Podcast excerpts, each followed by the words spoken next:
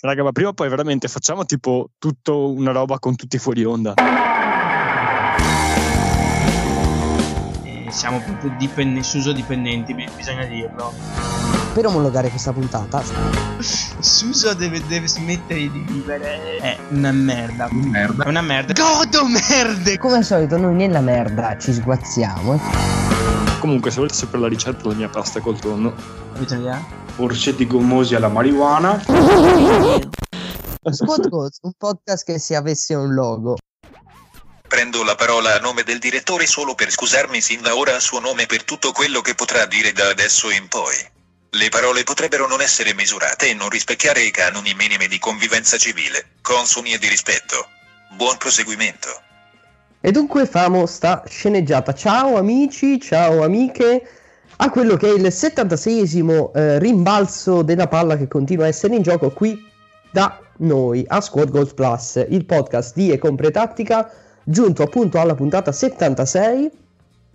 Eh, 76 che è il numero che prese Shevchenko quando tornò al Milan, la famosa minestra riscaldata di Shevchenko, non so se ve la ricordate. eh, perché eh, era anche il suo anno di nascita e il 7 ce l'aveva Pato all'epoca. 76 sono anche le presenze in A del Toro.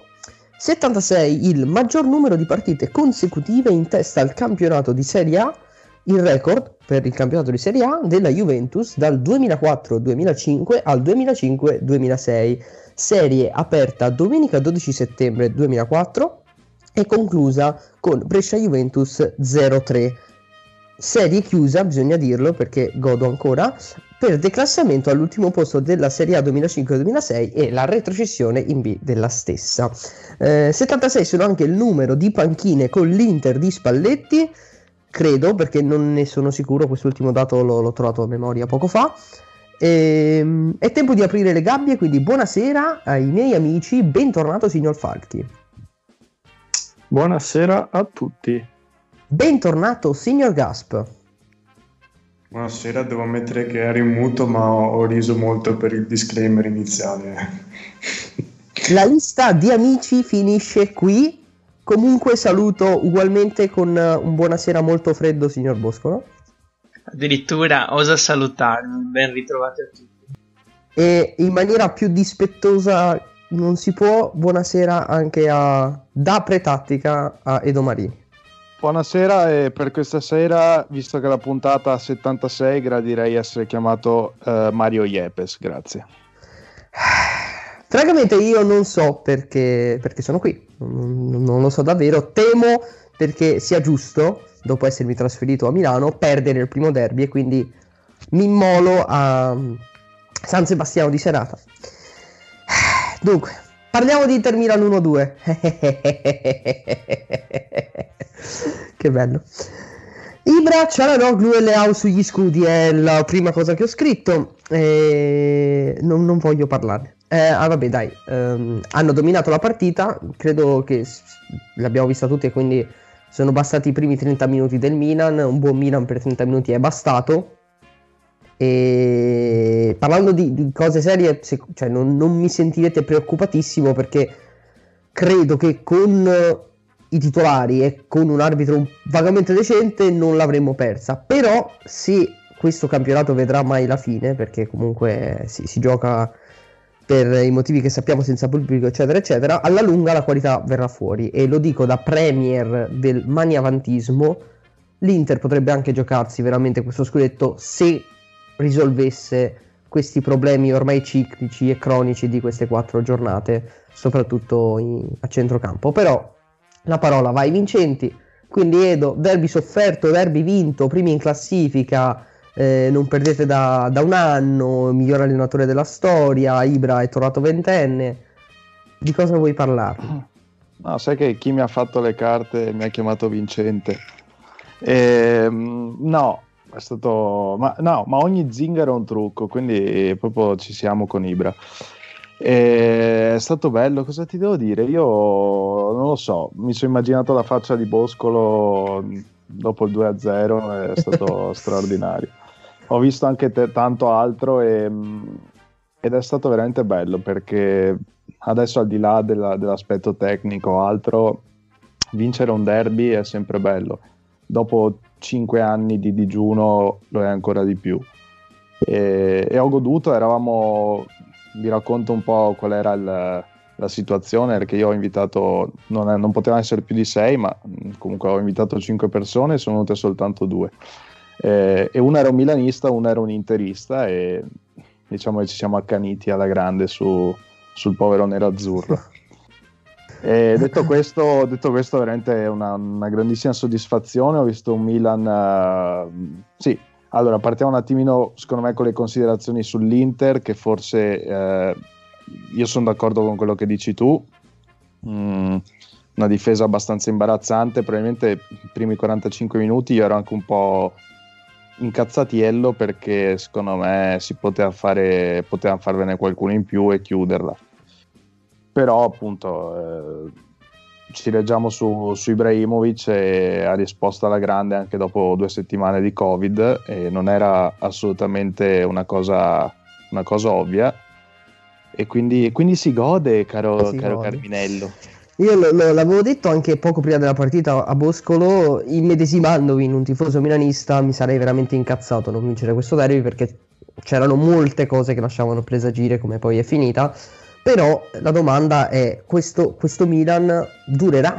È il punto di domanda. Poi ovviamente c'è, e ne, ne parliamo con Boscolo, una nota tattica perché non credo molto alla dietrologia della grande preparazione della gara di Pioli perché se prendiamo ad esempio la scelta di Leao a sinistra che aveva dei compiti su, su Hakimi, chiaramente, e Hakimi lo ha visto ver- veramente molto poco e quando prendeva palla, tra l'altro, non, non accorciava mai a chiedere scambi, ma spesso mh, perdeva l'attimo. E credo che il Milan abbia portato a casa la partita, come abbiamo detto all'inizio, per delle grandi prestazioni individuali, per dei grandissimi errori dell'Inter e ne parleremo. Una prestazione buonissima di Ibra, ma a me sono piaciuti veramente tanto Benassere che sì. E, ehm, la domanda rimane, eh, Boscolo, durerà questo Milan? Ma durare io ci spero, però non ci credo perché il nostro obiettivo realisticamente è la zona Champions. Adesso non ci dobbiamo montare la testa su solo quattro gare. Certo è che se dovessimo arrivare ad un quarto del campionato, quindi alla nona, decima del campionato, e essere ancora primi, come momento là inizia un po' a crederci e questo Milan qua, come ho detto da tempo, ha trovato la quadra. Secondo me che sia Benessere fatto benissimo a te a sottolinearlo. Fanno un lavoro favoloso, aiutano tantissimo la difesa, veramente. Non, cioè, sono classici giocatori che, di cui non, non si vede il lavoro perché non vedi gol, però sono utilissimi. E veramente diga assurda. Poi lasciamo sottolineare un altro giocatore, Cialanoglu, perché Cialanoglu è il giocatore che decide il buono e un po' il cattivo tempo del Milan, perché se voi andate a vedere i primi 30 minuti è, è lui quello che fa da collante tra appunto la diga di centrocampo e poi l'attacco. I primi 30 minuti ha giocato palle di prima, palle veloci, palle precise, palle in profondità e infatti abbiamo, abbiamo, abbiamo vinto il derby lì. Dopo è calato lui, vabbè, è anche ovvio, abbiamo un po' sofferto perché l'Inter ha provato a pareggiarla e insomma cioè, si è visto il momento in cui è iniziato a calare Cialanoglu però, però ti dico che sono contentissimo. Era un digiuno che nei derby in campionato durava da veramente troppo. Non, è, non era possibile, cioè, veramente così tanto tempo senza vincere un derby. Sta, stava diventando assurda. Juve Torino, effettivamente. Sì, no, no, veramente. Ci, ci voleva proprio questa vittoria nel derby. Da un morale pazzesco. Però concordo con te che probabilmente con la difesa titolare dell'Inter non sarebbe successo ma eh, questo qui è il momento fortunato del Milan perché siamo un po' come nel cartone di Dragon Ball in cui arrivano i cattivi al livello giusto. Cioè invece di arrivare Freezer subito e ucciderti. Sì è vero. Cioè, stiamo avendo proprio i, gli scaglioni giusti degli avversari per, per aumentare in morale in gruppo in gioco perché questa qui era un Inter che aveva molte defezioni adesso andiamo a giocarci una partita europea con, il Celtic che ci sta secondo me e dopo abbiamo la Roma. Cioè proprio perfetto. Se le vinciamo tutte siamo eh, al massimo di crescita di morale secondo me. Quindi, quindi sono poi... contentissimo però non mi monto la testa. Vuoi, vuoi dirmi che l'Inter è la, la nuova squadra Genio? esatto. Beh, que- quella che è andata in campo eh, cioè, aveva dei, lo stesso numero di stronzi ballerini. Però Non sapevo come coinvolgere i, i, Juventini comunque nel derby di Milano. Mi è venuto in, in aiuto Twitter perché uno Juventino ha eh, twittato la seguente frase: Sono serio, Lautaro e Lukaku sono la miglior coppia di attaccanti della Serie A.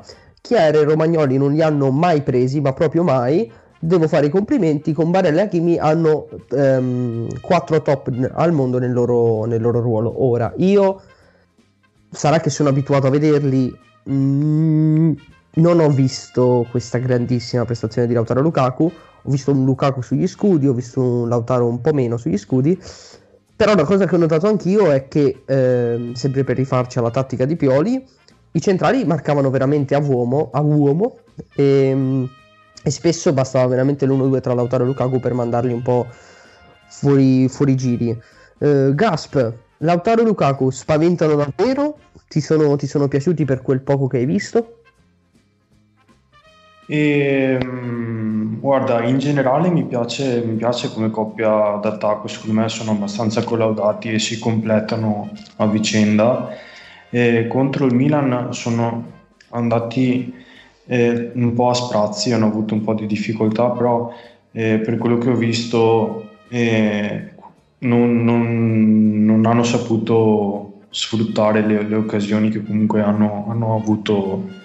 E, mm, fanno, fanno paura, mh, cioè nel senso mh, sportivo nel termine, perché comunque eh, l'Inter stessa è una, una squadra che, che ormai ha la- la- una sua identità e che quindi eh, sappiamo che può dire la sua e, e quindi diciamo che mh, come coppia d'attacco direi che senza dubbio in Italia è, è al top.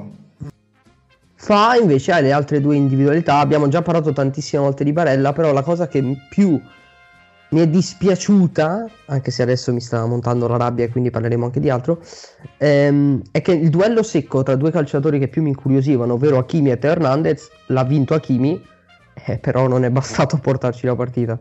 Eh, però veramente Ashraf, eh, non, non mi aspettavo un, un giocatore così pronto. Eh, no, sinceramente non mi aspettavo anche un giocatore così pronto, cioè intendiamoci, tutti sapevano che era forte, tutti sapevano che era forte, nessuno si aspettava fosse una pippa.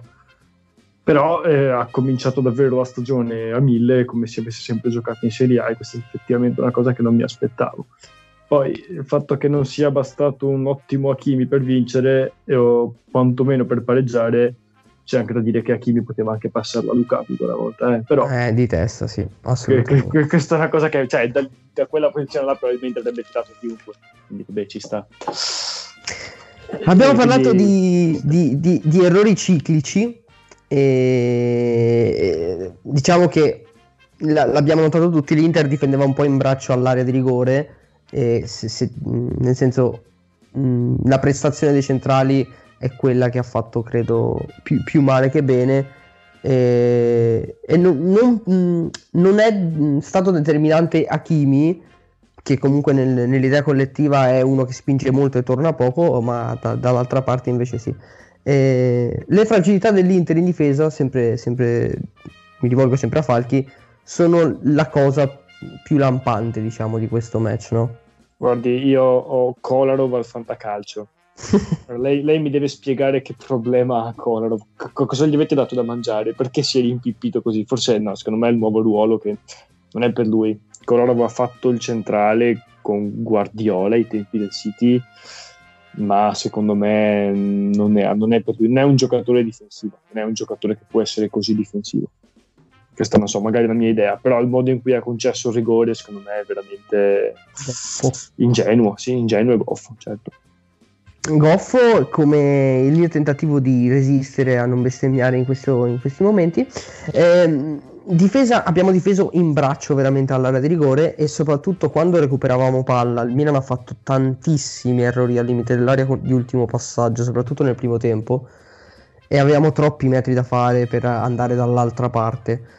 E, e quindi Conte non mi deve rompere il cazzo che va ogni, ogni, due secondi in conferenza stampa a portare la storia del trequartista che lui gioca con un modulo super offensivo e la gente si lamenta perché non mette il trequartista ma io, io, io ti strappo il cuore io prendo la mamma di Bambi e la uccido con le mie mani se rivedo Perisic in capo chi te lo dice che dobbiamo giocare per forza con ste cazzo di ali adattate a quinti? Madonna che, che, che fastidio. E poi mi tocca leggere non so se l'avete visto Conte che dice di essere molto felice del lavoro che sta svolgendo Perisic. Ma se io mi presento tutti i giorni a lavoro e sbaglio tutti i giorni qualcosa, io vengo licenziato. Nessuno mi dirà mai che è contento del mio lavoro. Invece Perisic gode di questa fantomatica illuminazione che c'è stata quest'anno di portarlo a quinto di, di centrocampo e fa cagare, fa cagare. Cioè, credetemi, per, non sono, non rosico per il risultato in sé, perché forse è anche vero che meritavamo il pari, ma è anche vero che ci siamo ritrovati spesso ad analizzare derby in cui l'Inter aveva vinto e ci sarebbe stato più il pareggio come risultato finale e abbiamo vinto senza meritarlo, quindi ci può stare il non essere arrivati al pari. Io rosico perché in questa terra c'è ancora dell'anidride carbonica prodotta dal corpo di Perisic Ivan. Cioè, è, è, nato quest'uomo e ancora non ha la seconda data su Wikipedia e fin quando non ce l'avrà io sarò un uomo a metà, un uomo monco. Deve provare la forza di gravità lanciandosi dal quarto piano di un palazzo. Ha sbagliato tutte le scelte possibili ieri, offensivamente, difensivamente, si è fatto piastrellare da Calabria. Calabria ha disintegrato Perisic, ci ha lasciato le voragini dietro quell'uomo. Non tornava mai eh, io quando vedrò Perisic con le mani giunte in un mazzo di fiori dentro una cassa di legno, farò una foto e non avrò mai più bisogno dei porno su internet, mai più, mai. Toccando invece, cioè, tra l'altro, soprattutto se hai Kolarov dietro che non sa difendere, ma io Conte ha schierato due ex reduci del, dell'ex Jugoslavia che mi viene da bombardarla lì, cioè se, pot- se potessi premere un tasto per bombardare la ex Jugoslavia lo farei, ti giuro. Salutiamo tutti gli amici slavi che ci ascoltano. Salutiamo. L'ultimo chiodo della bara comunque è stato l'arbitro perché badate bene, l- l'ho tenuto per ultimo questo argomento perché non credo sia stato un, un furto quello di sabato. Però se qualcuno mi ha ascoltato per più di questi ultimi dieci minuti sa che la mia è una crociata contro il mondo arbitrale italiano perché è profondamente scarso profondamente perché io seguo l'Inter e questa è la quarta partita di questo campionato e su quattro partite abbiamo visto quattro arbitri scarsi. Con la Fiorentina era un arbitro scarso, col Benevento era un arbitro scarso, con la Lazio, Dio spero lo abbia in gloria il prima possibile per il rosso Asensi, era un arbitro scarso e ieri tra l'espulsione di Chessino andata e il gol in fuorigioco che ancora ho dei dubbi, era un arbitro scarso. E non si può andare avanti così. Non si può andare avanti così. Ok. chiudiamo, chiudiamo, respira, chiudiamo l'argomento derby perché sennò veramente qui ti tiriamo giù tutto. E, ehm, niente, Milano, Milano siete voi. Edo, Edo, e Boscolo, chiudiamo questo argomento con la, la, seguente frase: Milano siete voi. Per almeno sei mesi, Milano siete voi. Non c'ero più abituato, eh. bello. Eh, diciamo Milano siamo sempre stati noi. Eccoci, adesso ci dobbiamo allargare perché abbiamo abituato. È, è, è, giusto, è giusto, ci devo, ci devo, stare, ci devo stare. Come però ora ci, deve, ci devono stare, visto che sono, mi sono sfogato, è una rabbia che, che, è montata tipo panna montata, i Juventini, perché i Juventini sono andati a giocare il derby col Crotone e hanno pareggiato, hanno pareggiato 1-1, quindi... Oh. Argomento Chiesa, Falchi non argomento Chiesa, eh, il peculato, Bergoglio, eccetera, eccetera. È un bel debutto, nel senso, bella partita. So, la sai qual è la cosa, la cosa migliore dell'esordio di Chiesa? Il commento di un genio su Facebook che ha detto ha visto 10 centesimi e si è buttato, ma era la gamba di Cigarini. Dico solo questo. Beh, a, a parte gli scherzi, ehm, non l'ho vista la partita, quindi ti chiedo, a prescindere dall'uomo in meno, se è una Juve in crescita oppure è una Juve in crescita e questo è un passo falso oppure è la stessa Juve di, di sempre. È una Juve che è un cantiere a cielo aperto, questa, questa, è stata la mia impressione. Probabilmente Pirlo ha pensato, beh, il Crotone è una squadra neopromossa, sono ragionevolmente più scarse, quindi sperimentiamo ancora un po'. Non ci è andata troppo bene e per una serie di errori individuali, l'espulsione di Chiesa, il rigore causato da Bonucci, mettere Buffone in porta quando l'avversario ha un rigore, eh, errori di questo tipo perché quando vedi Simi che sta per battere un rigore contro Buffon l'unica cosa su cui puoi scommettere è che Buffon andrà da una parte e il pallone dall'altra. Anche perché cioè, correggimi se sbaglio con la rincorsa che, che ha fatto Simi che non, non era una, una, rincorsa era un rigore da Perotti un rigore da Perotti come, come cazzo poteva incrociare quel tiro con quella rincorsa non, non, non, cioè io da ignorante non me lo spiego quindi boh. Eh, non, non, non, lo sappiamo. Comunque, al di là di questo, Buffon, Buffon, non incrocia, Buffon è sempre teso con le braccia. Eh, può, può essere quello destro, soprattutto. Comunque, al di là di questo, altre due rapide considerazioni. La prima è che Manolo Portanova non è mai un 2000, è, è il Minala è il Minala italiano, ragazzi. Manolo Portanova, se ci sta ascoltando, speriamo che stia ascoltando. Grande Manolo, ti ho visto bene, mi spiace che non, è, che non sia riuscito a segnare, però vogliamo il certificato di nascita. E la seconda è che Morata è stato bravo e sfortunato, perché si è visto annullare un gol per un fuorigioco davvero millimetrico e ha preso un altro palo con un colpo di testa davvero, davvero sfortunato. Quindi mi spiace un po' per Morata, però è andata così. Alla fine il Crotone, guardando la partita, non è neanche poi debilitato così tanto il pareggio, anzi. So cosa ne pensa Gaspa.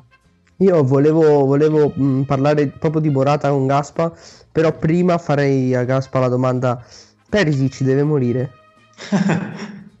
no, eh, niente, la, la, risposta, la, risposta, è sì, però farò questa domanda a tutti nel corso della puntata, quindi preparate. Lei ha fatto e... l'assist per Lukaku. Dai. Deve morire, deve morire, è entrato in entrambi i gol, de- deve, deve, morire. Ma eh, Morata è uno dei due temi e um, il gioco è l'altro, nel senso con, il modulo non cambia, mm-hmm. me- i meccanismi nemmeno, però non, non si brilla. Eh, abbiamo brillato, oddio, brillato una parola gras- eh, grande, però brillato a tratti e, cioè, mh, sostanzialmente le fasi in cui abbiamo sofferto è stato l'inizio di partita, quindi fino al rigore, e poi l'inizio del, del secondo tempo in cui il Crotone ha avuto una o due occasioni. Poi per il resto, comunque, come, cioè, com, come normale che sia, la partita l'abbiamo fatta noi. E, mh, il fatto è che sicuramente questa non è la vera Juve che vedremo mh, nei prossimi mesi, sicuramente, perché tra Danilo eh, che gioca mh, centrale nei tre di difesa e tra Frabotta che comunque ha fatto una, una, discreta partita, tra Portanova che ha fatto un buon, una buona, buona prima da, da titolare, insomma tutto sommato, e comunque cioè, è ancora tutto un po' campato in aria e quindi per questo non, non considero um, questo, questo, pareggio una, cioè un, una catastrofe. Ecco. E, um, e, domani c'è la Champions.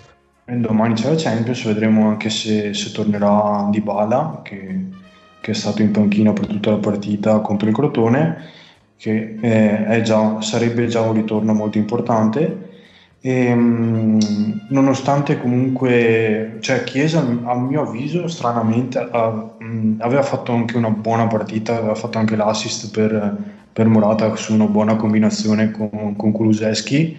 E poi appunto fino a, all'espulsione che è stata un'espulsione eh, tanto stupida quanto sfortunata, nel senso che sì, eh, l'intervento è stato quello che è stato, però diciamo che ehm, si è trovato l'avversario sotto, mh, mm, a quel punto non poteva fermarsi, e, e, cioè è stato anche nel, nella stupidità è stato anche sfortunato. E, mh, Kuluseschi invece mi è piaciuto a tratti, ehm, si, è, um, si, è, un po' intestardito in certe, in certe situazioni, però quello secondo me è dato anche da un po' di, dall'età, dall'inesperienza, insomma, ci sta. E, mh, quindi è un pareggio che fa rosicare perché è contro il Crotone, quindi contro il Crotone in genere pretende di vincerla, e, però guardo, guardo al bicchiere mezzo pieno, non per forza eh, sono negativo in questo, in questo senso. E Boscolo è una Juve per la prima volta diversa rispetto mm, mi viene in mente a quando Allegri l'ha presa da Conte, a quanto Sarri l'ha presa da Allegri. Per la prima volta, questo va riconosciuto a Pirlo, la sta un po' cambiando, cioè questo 3-4-1-2 o 3-4-2-1. E... Non riesco però a capire dove voglia andare a parare, ovvero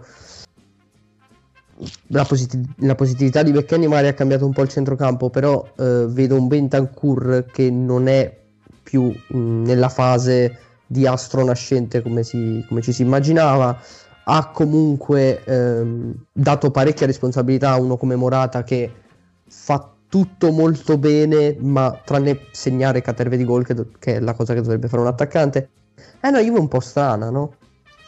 Sì, è un po' strana e secondo me non ha le idee chiare neanche, neanche Pirlo perché sta un po' sperimentando forse ancora, sta un po' vedendo dove i suoi calciatori potrebbero rendere meglio. È tutto un po' molto confuso, è un po' un cantiere la Juve in questo momento.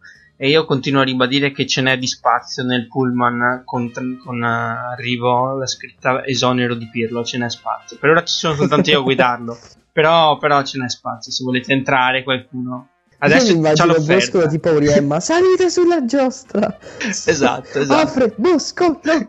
esatto. Vai, io esatto. resto dell'idea che, non lo so, io, io ne ho avuto esperienze di calciato- ex calciatori della tua squadra che sono stati mandati allo sbaraglio così senza nessuna esperienza per provare a vedere cosa succedeva, a metterli come allenatori. L'esperienza mi insegna che questi esperimenti vanno sempre male. Io rimango della mia opinione. Edo, eh, ah, è il tuo momento, nel senso che siamo al galoppo verso la pausa musicale. Uh-huh. Eh, due cose. Cosa numero uno è eh, ancora una volta al centro della difesa della Juve c'è, c'è, Leonardo Bonucci, che è una persona che hai imparato a conoscere anche tu. E è Leonardo Bonucci sulla via del tramonto. E due, ehm, è Perisic Ivan prossimo al funerale e lo merita?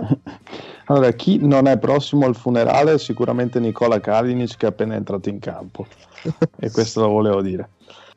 E io credo che Bonucci sia un buon difensore che probabilmente eh, con l'età eh, stanno, con l'invecchiamento si stanno evidenziando i suoi limiti che, che ha sempre avuto e mm, in una squadra non più sicura e certa come è stata la Juve di tutti questi anni, probabilmente si evidenziano ancora di più queste lacune. E, mh, però io rimango sempre dell'idea di qualche puntata fa che comunque eh, la, Juve, la, Juve, sia un cantiere, la, la Juve si, mh, ha, ha, le idee poco chiare perché comunque eh, già la scelta di Pirlo così improvvisa eh, lo evidenzia, però aspetto sempre il rinculo, così come per l'Inter. Eh, io aspetto il rinculo della pistola quando sparerò a Perisic. Ehm, regalaci, regalaci, un po' di, di musica. Allora, il pezzo che vi propongo, il primo pezzo che vi propongo stasera, badate bene al nome perché è importante per quello che succederà nel corso delle vostre vite, no, nel corso della puntata, ed è See Emily Play dell'album The Piper at the, at the, Gates of Dawn del 1967, stiamo parlando ovviamente dei mitici Pink Floyd.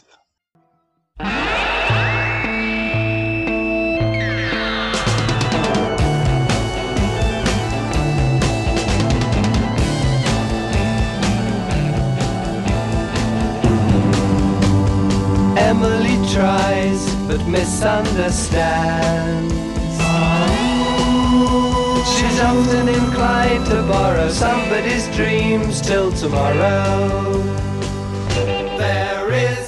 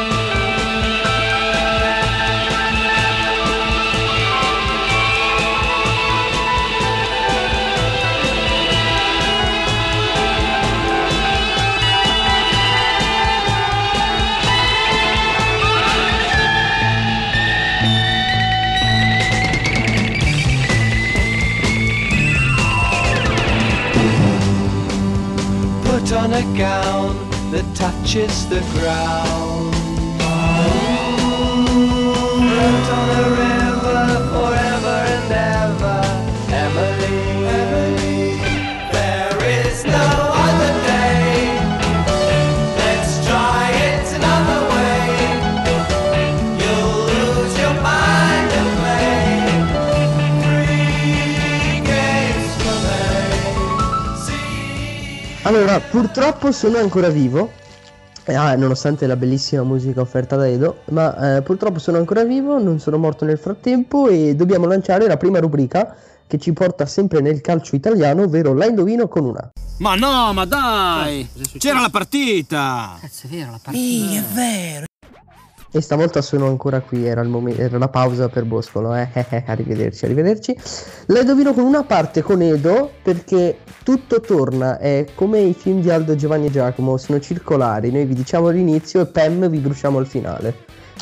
Esatto, perché la mia parola di questa sera è proprio la canzone, badate bene, See Emily Play. Sì, Emily Play. Mm, sai che io... Ah, ok, ok, ce l'ho. Derby, Derby d'Emilia. Bravissimo. Uh, Cosa è bravissimo. successo nel derby d'Emilia? Il derby d'Emilia è stato un derby pazzo. E prima di tutto lasciatemi dire che sono stato molto contento di Mimmo Berardi perché eh, per il primo anno sono riuscito a prenderlo al fantacalcio e quindi quel gol mi ha, mi ha tolto delle soddisfazioni. E poi che dire, una partita pazza completamente, un derby, forse il derby più bello in realtà è stato questo se vogliamo. Sicuramente per Carmine, eh, sì. È un 4-3 del Sassuolo che non posso dire che ha dell'incredibile perché secondo me il Sassuolo è, è una squadra che può ambire a delle zone mh, alte, insomma in questi, in questi anni l'ha dimostrato, alte intendo eh, Europa League. E, e niente, una rimonta che è veramente sensazionale e quindi ho voluto Sassuolo citarla. è la perché- terza volta in quattro partite che segna quattro gol. Eh sì, Minchia. Not, not bad. not bad. E ragazzi, di che mi parlate? Gasp. Dam- da- da- dacci una parola. Ok, sì, non è una parola, ma eh, eh, c'è troppo pepe in questa bistecca. Mm. Questa, questa creatività immotivata, ma dove è uscita fuori? Troppo pepe in questa Forse, bistecca. forse Mm. bistecca fiorentina. 2 a 2. Mhm. Vai, Spezia Fiorentina. Godo perché, godo perché a me piace vedere bruciare il mondo. Iachini, secondo me, è uno che di mondi bruciati ne sa. No, perché mh, Spezia e Fiorentina è partita con ehm, il presupposto che fosse un- la partita che tutti si, si aspettassero, ovvero che dopo 4 minuti la Fiorentina era in vantaggio per 2-0, tra l'altro con i gol di Pezzella e Bilaghi, quindi due difensori che non si sa come, e quando e perché. E sta di fatto che mh, lo Spezia non è morto, e, mh, infatti con Verde trova eh, l'1-2 a- quasi allo scadere del, del primo tempo. Si può dire che qui la legge Boscolo Falchi ha avuto la meglio. Finalmente, una volta su 10. E c'è ancora Eh, gente che eh. ha il coraggio di criticarla. Sta di fatto che comunque lo, lo Spezia ehm, nella ripresa ha convinto di più, è riuscita ad, ad acciuffare il pareggio in una maniera anche abbastanza rocambolesca perché eh, come- così come il, il gol di Verde è arrivato da, da una mezza cappella di, di Caceres, mh, il gol di- di del 2-2 di, di Farias eh, c'è stato tipo un- un una sorta di flip in aria, rimpalli e non rimpalli e poi ne ha approfittato con, eh, con una staffilata al- al- all'angolo basso. E mm, Fiorentina che ha, avuto, che ha sudato freddo al 93esimo perché lo Spezia ha avuto addirittura l'occasione per, per fare il 3-2, però ehm, oddio la- l'attaccante che, che è un colorito nerchioso che ora mi sfugge il nome eh, aspetta che te lo dico ah, Ghesi, Emanuele Ghesi quindi cioè, Pigro. pigro e l'ha, l'ha buttata fuori da, da tipo un metro e quindi come, come si suol dire è un, un buco Dov'è Bugo? Qualcun altro va alla Fiorentina? Fortunatamente no. Attenzione. Perché vado a leggervi rapidissimamente due righe di un tifoso viola su Twitter riferite proprio alla- al pareggio con lo Spezia. Parliamo dei singoli. Vlaovic pensavo fosse solo sufficienza e limite caratteriale, ma con ogni probabilità è solo veramente scarso e slavo. Castrovilli, possiamo smetterla di incensare i giocatori dopo quattro partite? Nella top 11 del decennio lo avevate messo e non ha personalità. Amrabat, non sei Cantè, non li puoi fare due ruoli. O ti metti buono a fare regista, o vai in giro per il campo a fare il cane rabbioso, o stai a sedere, o meglio vai a fanculo. Poi ha taggato, eh, ha taggato commisso dicendo fare lo stadio importante e farci andare la gente un pochino di più. Quindi c'è molto amore nei confronti della situazione della Fiorentina attuale. Di sì. Eh, Boscolo? Io ho una parola mm, un po' difficile secondo me da indovinare. Vabbè. Romantico. Eh, la, la morte di Paris? Eh no, eh... allora, Benevento. s- s- Benevento no. se è la sconfitta del Toro rido molto. È la sconfitta del Toro. Che bello il Giaestro Manpaolo. Però posso dire, prima che tu dica Dica, qualunque cosa, avrà perso in casa col Cagliari. Però come fa a giocare Sirigu con i piedi lui? Anche quello c'era nel mio intervento. No, eh, il punto cruciale era Gallo Belotti, che è l'unico, l'unico che sta gettando il cuore oltre l'ostacolo. Ha fatto un'altra doppietta e ha rischiato un gol in rovesciata, andatelo a ripescare sul finale del- della partita, pazzesco. E quindi veramente Belotti nu- nulla da dire, ma il resto della squadra è super fangosa, cioè, giocano malissimo, non c'è gioco. E, e la difesa, cioè vi invito a guardare la difesa, regala tante emozioni. Cioè Rodrigo, Lianco, Vojvoda, non so neanche come cazzo si pronunci, cioè veramente è, è qualità pura, è stato puro. E poi c'è questo Sirigu che di solito fa i miracoli, però quest'oggi, cioè quest'oggi insomma, nella gara in questione contro il Cagliari ha fatto una cagata che è costata, costata la sconfitta alla squadra granata. Dall'altra parte c'è un Cagliari che comunque le sue soddisfazioni se le potrà togliere secondo me quest'anno perché ha una- veramente una bella squadretta. Joao Pedro segna sempre, poi c'è questo Simeone che ogni tanto a random cazza doppiette. Però diciamo che il Torino si continua così, proprio male male, veramente male. Oltre a Belotti non salverei proprio nulla. Prima, prima di chiudere il giro con, con Falchi, il fatto che comunque si scherzi sul come fa girare palla con il portiere Giampaolo è un po' anche il problema che abbiamo in Italia da- negli ultimi tempi, ovvero sta cosa che ci seguiamo sui difensori che, che bella la sventagliata di piede, come portano palla bene, come girano palla bene, eh, ma come sono bravi con i piedi. Poi però Kolarov ad esempio non sa difendere. Cioè eh, questa cosa che i difensori non sappiano difendere è, è folle secondo me. Però è verso la direzione verso cui stiamo andando. Mentre noi, la nostra direzione, stiamo andando verso il Lussemburgo, Falchi. Allora, il mio indizio è rispettati come uomini e come calciatori. Eh, L'ammazza che era l'endovino con una. allora, non è lì l'internazionale Milano, se è rispettato come uomini. eh, che, chi Forse accade? la Roma? Ah, la Sì. Lazio?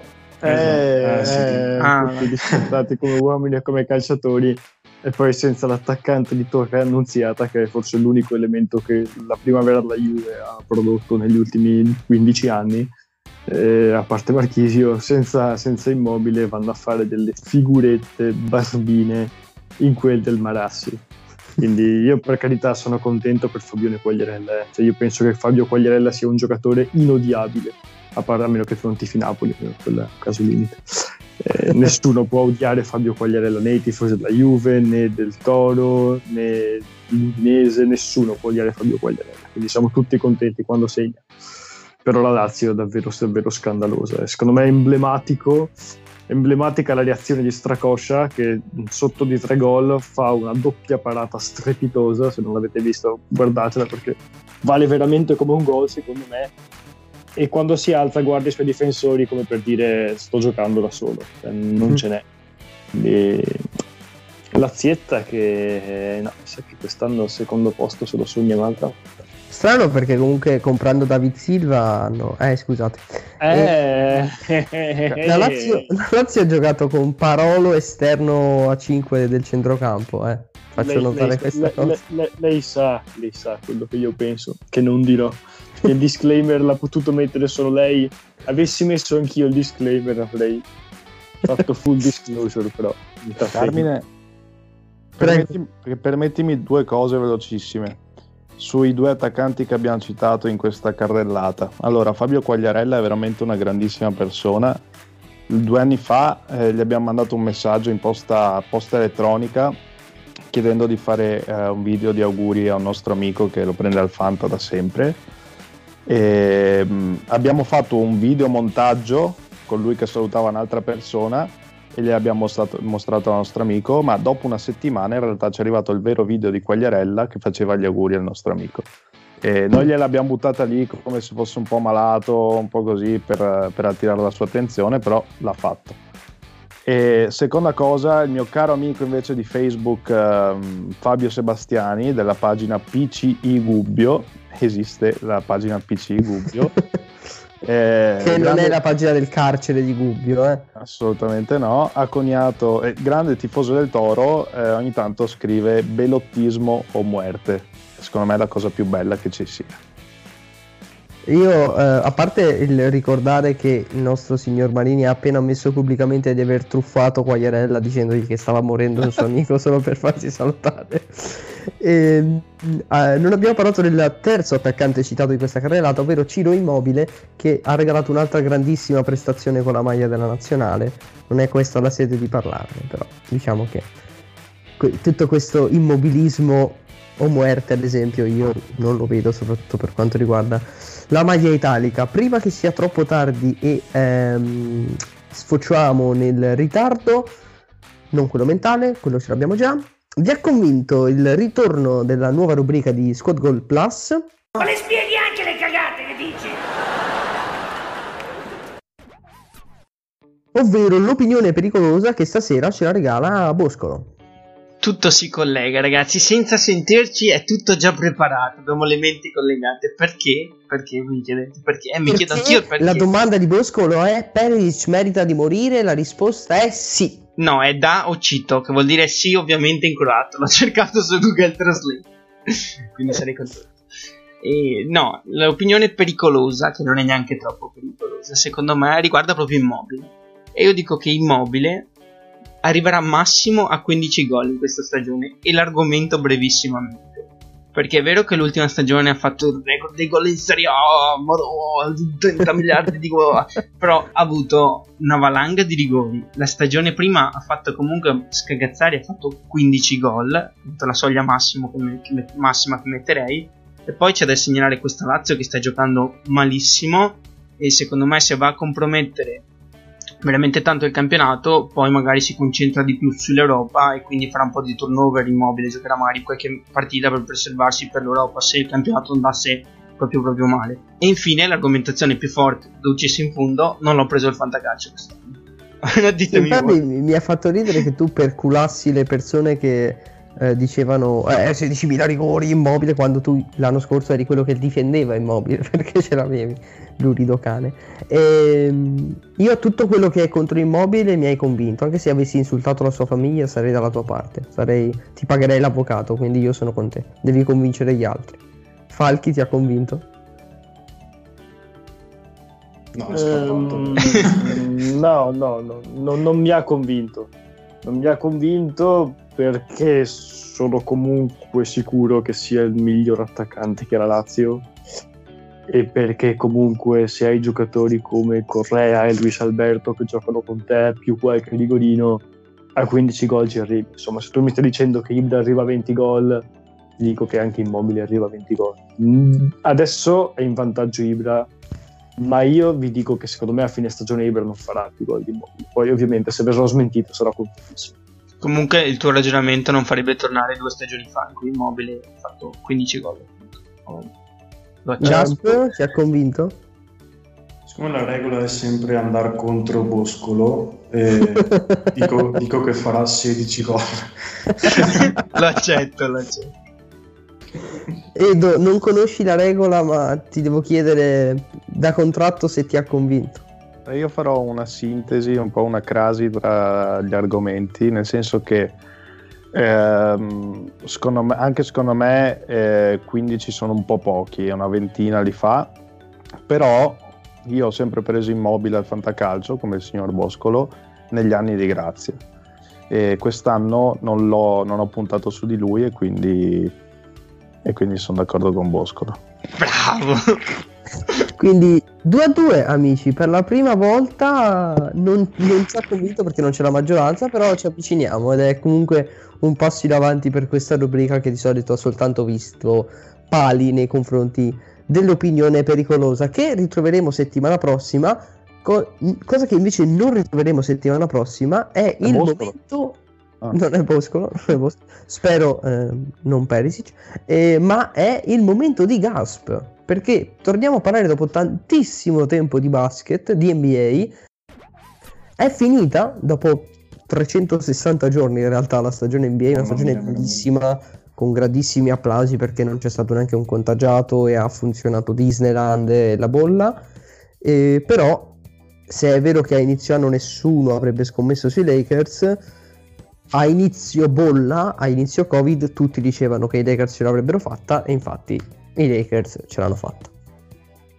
Ce l'hanno fatta. E- e non so co- cosa il mio pronostico, ne devo andarmelo a, a ripescare perché mi pare di aver pronosticato la finale Lakers e ehm, Clippers di conference ovviamente e poi forse con, eh, con i Bucks eh, la finale però mh, vabbè, Io mi ricordavo devo- devo andare- Celtics, però non, non- non- vado molto a memoria. Vabbè, la andremo a ripescarla. Il fatto sta che di fatto hanno, hanno vinto i Lakers, sono tornati eh, al titolo dopo ben dieci anni, e, mh, però sta di fatto che la vera sorpresa di questi, di questi playoff eh, si può dire che è stata Miami, eh, perché mh, cioè, penso che in pochi davvero se le sarebbero aspettati, non dico in finale NBA, ma addirittura nemmeno in, in finale di conference, neanche forse in semifinale. Infatti, eh, già solo l'aver eliminato i, i Bucks di, di Antetokounmpo credo eh, parli per loro come una, una- una stagione quasi miracolosa. E, mh, però già il sentore si è visto in questi playoff eh, al primo turno contro Indiana perché tutti si aspettavano un- eh, una, una serie molto equilibrata, invece Miami eh, se l'ha portata a casa sul 4-0 e già lì quindi si è, visto, si, è, si è vista la prima pietra di quello che poteva essere un cammino eh, da favola appunto in questi, in questi playoff e, e dopo Indiana ha eliminato appunto i Bucks e addirittura i Boston eh, nella finale di, di conference e si sono arresi solo, solo ai Lakers.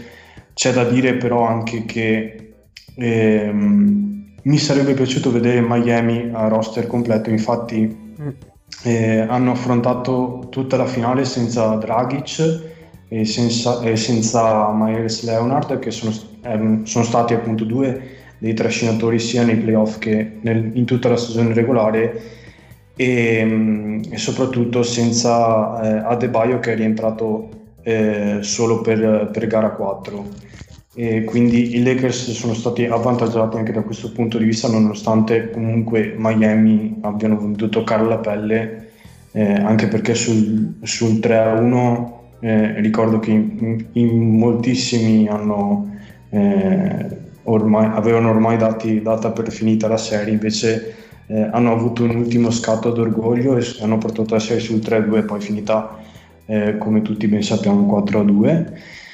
E, ehm, però appunto per far rendere ancora più l'idea di, di, questa, di, questo miracolo oltre che di stagione regolare anche di playoff mi piacerebbe soffermarmi su eh, il, mh, mm, eh, la, la, qualità diciamo, eh, intrinseca dei giocatori, nel senso che eh, Miami ehm, eh, a, roster ehm, non ha nessuna, nessuna top 10 delle scelte, in quanto Adebayo è stato tredicesima scelta, Hierro 14 Butler 30 Crowder 34 Dragic 45 e poi ci sono tutti gli undrafted come Robinson, come Kendrick Nunn, come Derrick Jones. E, e quindi questo dà ancora più l'idea della, del, del, miracolo che ha fatto Spolstra ehm, che, che, è veramente un allenatore f- fenomenale secondo me da questo punto di vista come valorizzare i, i giovani e come farli coesistere assieme a, agli anzianotti diciamo. E, ehm, questo sogno che però si è infranto nelle mani de, del, del, re, eh, che come tutti sappiamo quando, quando, deve macinare sul campo lo, lo fa senza, senza pietà. E, mm, e, l'ha fatto eh, assieme soprattutto ad Anthony Davis. E, mm, e, da questo punto di vista le parole di, eh, di Dwayne Wade sono state emblematiche perché tutti sappiamo eh, che compagno è stato per, per, LeBron James, ma appunto lui stesso ha dichiarato che ehm, secondo lui eh, Anthony Davis è il compagno ideale per, per James, quello che, con cui si, si, si sposa meglio si è, si è, sposato meglio in tutta la sua, la sua carriera. E senza dubbio ai playoff eh, abbiamo avuto questo esempio perché mh, prima dell'inizio dei playoff eh, era ancora un po' eh, c'era ancora un po' di scetticismo in casa Lakers eh, sull'amalgama della, della, squadra, però senza dubbio hanno, hanno dato risposta eh, loro due e aggiungerei insieme a, a Region Rondo e pochi altri perché eh, sì è vero che hanno, hanno, avuto una squadra di, di, gregari se vogliamo, soprattutto in, eh, riconoscibili in Caruso, però eh, ci sono stati alcuni elementi che veramente hanno eh, non dico destabilizzato un po' l'ambiente, ma facevano di quelle cappellate in campo che mi, ver- cioè, mi, mi, mi venivano in mente i, i Cavs degli ultimi anni di LeBron, da, da, mani nei capelli assolutamente. E, ehm, come ultima chiosa, non, non, si è conclusa la favola di, di Miami, però in un certo senso una favola c'è stata ed è quello che mi auguravo io eh, ovvero il, um, il, confronto tra l'anello di Kobe nel 2009 e, e questo qua di, di, LeBron nel 2020, eh, perché nel 2009 eh, i Lakers hanno sconfitto i Rockets nel, nel secondo turno, così come quest'anno, e hanno sconfitto Denver eh, nella, nella finale di conference, come quest'anno, e Kobe vinse il quarto anello ad Orlando come LeBron ha fatto quest'anno che ha vinto il suo quarto anello nella bolla di, di Orlando quindi un, un senso di, di, favola c'è stato comunque quindi mi stai dicendo che non deve prendere treni LeBron né aerei né niente. niente scusa in posso... realtà mi fa molto piangere questa cosa posso fare una domanda al signor Gasp? Certo. Allora, beh, innanzitutto comincio dicendo che non sapevo eh, che Butler fosse stato scelto, beh, fosse una trentesima scelta e veramente incredibile, che secondo me è veramente un gran bel giocatore. E quello che voglio chiederti è cosa manca secondo te a LeBron per essere come quegli altri due, come Jordan e come, e come Kobe Bryant? Ehm, paradossalmente a mio avviso non gli manca niente, eh, perché a livello di tecnica, eh, se vogliamo, eh, al netto di tutto, è il più completo, sia il più completo di, di Jordan che il più completo di, di Kobe. E non lo so, ehm, mi verrebbe da dire gli anelli perché ne ha meno di, di entrambi e quindi eh, è quella la, la, pecca che tutti gli, gli reclamano. E, mm, perché certi lo tacciano di, di avere poco carisma, però a mio avviso il carisma è proprio quello che non gli manca. E, ehm, quindi è un, è un, po', difficile dire, banalmente ti dai gli anelli. Io ho il, beh, la tipica domanda che facciamo ogni fine, fine, stagione, ovvero il most gasp player, ovvero il giocatore di gaspa di, di, questa, di questa, stagione. Sarebbe troppo facile dire LeBron, quindi ti, ti, ti blocco i, i giocatori delle, delle, finaliste e cerco di farti dire Doncic. E, no, Qual è il giocatore che ti ha più colpito quest'anno? Quel, vabbè, Doncic è un po' scontato. Risposta direi. esatta. no, scherzo. Uh, te lo devo dire o non te lo devo dire? No, no prego, prego. no, no. Eh, vabbè, quelli, tra quelli un, un, po' meno scontati e, tra, eh, senza, e togliendo appunto eh, le sorprese di Miami, eh, ti direi, mm, hmm, ti direi, ti direi, eh, vediamo, è un po' difficile, eh, però ti direi Jason Tatum dei, dei Celtics perché è sempre, è sempre stata una, una promessa, eh, soprattutto a livello di classe cristallina, eh, però quest'anno ha veramente dato eh, il lustro de, di sé e, e, mi è piaciuto moltissimo in tutta, in tutta la stagione, poi nei playoff i Boston si vedevano che non erano attrezzatissimi eh, da quel punto di vista, quindi mh, attorno a lui c'è, della, c'è della qualcosa di interessante, ma eh, non tanto da permettergli di fare proprio il salto definitivo, ma mi è piaciuto molto, molto lui. Ecco. E per chiudere rapidamente, il prossimo anno è, è, è tosta, nel senso che sono andati talmente tanto lunghi e credo sia obiettivamente irreplicabile la bolla sul lungo periodo che eh, ci sono parecchi dubbi.